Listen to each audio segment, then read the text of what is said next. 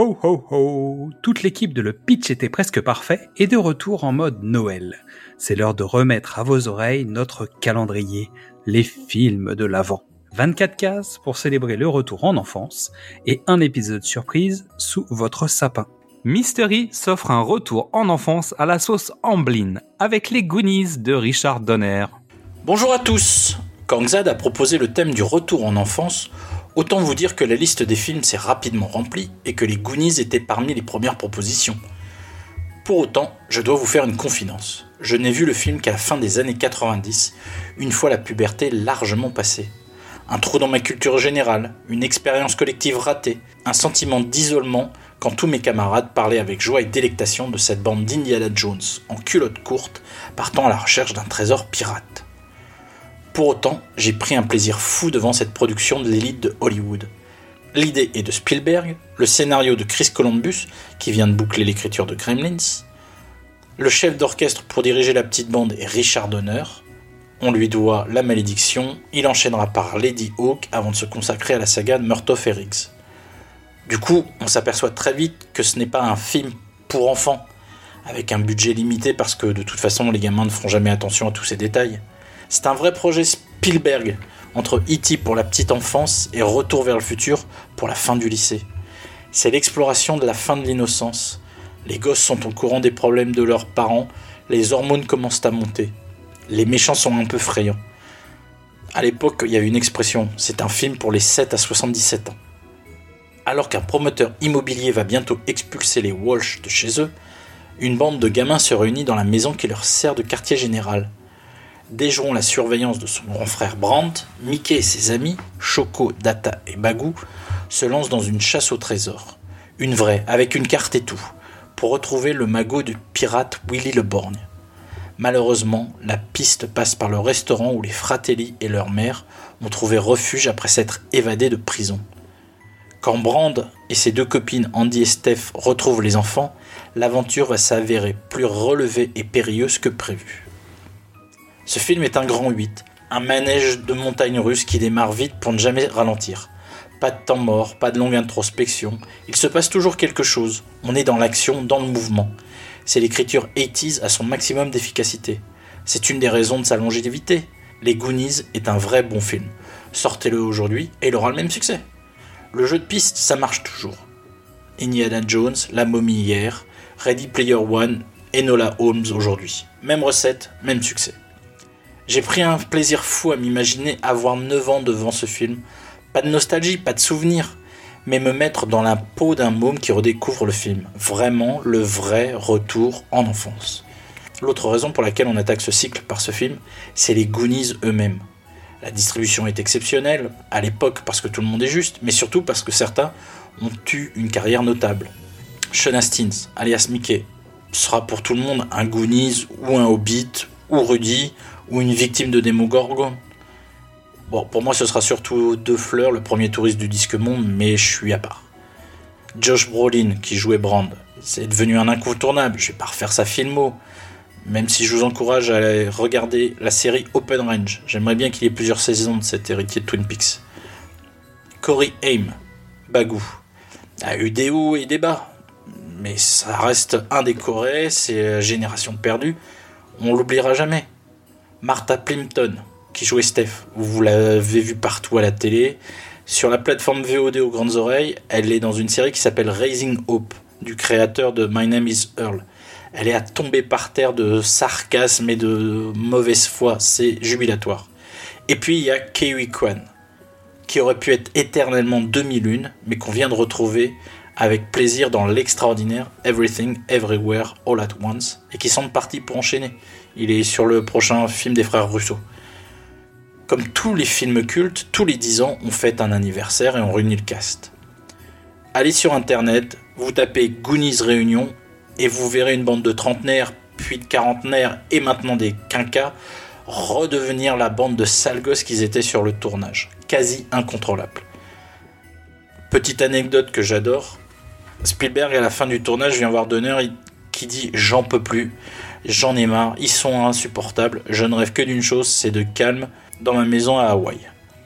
Fin de tournage, Spielberg réunit tous les enfants et il les emmène à Hawaï attendant leur réalisateur préféré dans sa maison. Voilà, il y a un esprit dans ce film, une volonté euh, de faire euh, des bêtises, de franchir les limites. C'est notre but pour ces fêtes, vous permettre de retrouver vos âmes d'enfants, de croire à des choses impossibles, de rêver, de mélanger fiction et réalité, et d'oublier qu'il y a des choses que vous ne pouvez pas faire. Profitez bien de ce mois. Je vous retrouve bientôt pour parler d'un serpent qui se mord la queue. Merci à toutes et à tous pour votre écoute. Ces fêtes de fin d'année sont toujours un moment idéal pour écouter ou réécouter nos épisodes via les différents formats.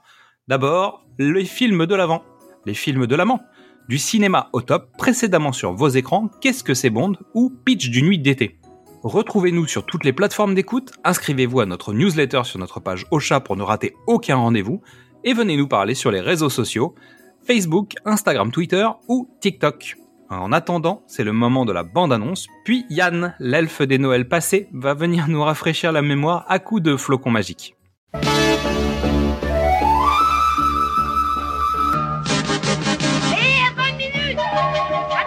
Steven Spielberg présente Les Goonies, un film de Richard Donner. Et voilà, c'est cassé, Chou. Eh, Mika trouve une carte. Oh la vache, vous vous rendez compte de ce qu'on pourrait faire? Oh non, je ne veux plus être mêlé aux aventures à la con des Goonies. Je vous présente Mickey, Il faut que j'aille au pipi room. Brandt, Andy, Ah la honte, ah la honte Allez, grand, sors-lui ta langue. C'est dégoûtant, je veux même pas regarder. House, Moi, je te tiens? Allez, fous-moi le camp maintenant, t'as vu ma peinture, idiot Tu m'as fait rater ma blague. Stephanie, Data Les Goonies, Flash Regardez, c'est pas génial et Chunk. C'est fermé.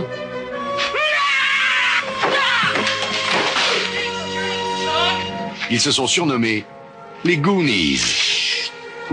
Ils ont découvert une légende. Mais ils ne sont pas seuls. Chou, j'espère que c'était ton estomac. Non C'est la chose. On dirait King Kong.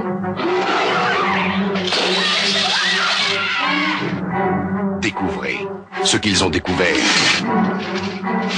C'était tout plein de rubis et, et d'émeraudes et de diamants. La carte perdue. Oh super, on a trouvé le tunnel Les grottes secrètes. Hé Mickey, si tu arrives à m'entendre, sauve-toi Sauve-toi, ils sont à ta poursuite Alerte à la pousse Les indices cachés. Mickey Les pièges perfides. Allô, shérif Je suis dans la salle de l'ancien phare. Je veux, je veux vous signaler un meurtre Comme votre dernière blague avec toutes ces petites créatures qui se multipliaient quand on leur jetait de l'eau dessus, c'est ça? Prêtez serment. Ils sont là, ils sont là Ah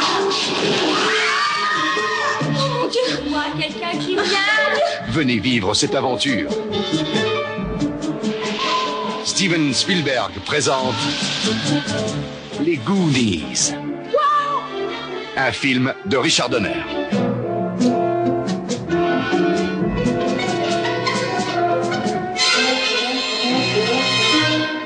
Comme une sensation de déjà-vu, bah, c'est l'heure de Yann, l'elfe des Noëls passés.